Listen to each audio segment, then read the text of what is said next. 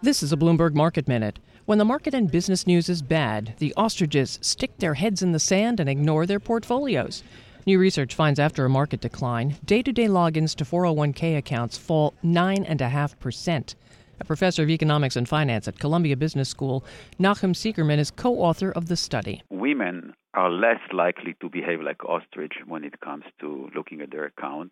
We also find that the higher the percentage of equity in the account, the more likely the account holders are to behave like ostriches. Older investors are also more likely to be ostriches, but Sicherman notes this tendency to ignore information isn't always a bad thing. Those who avoided looking at their account also avoided doing some stupid mistakes.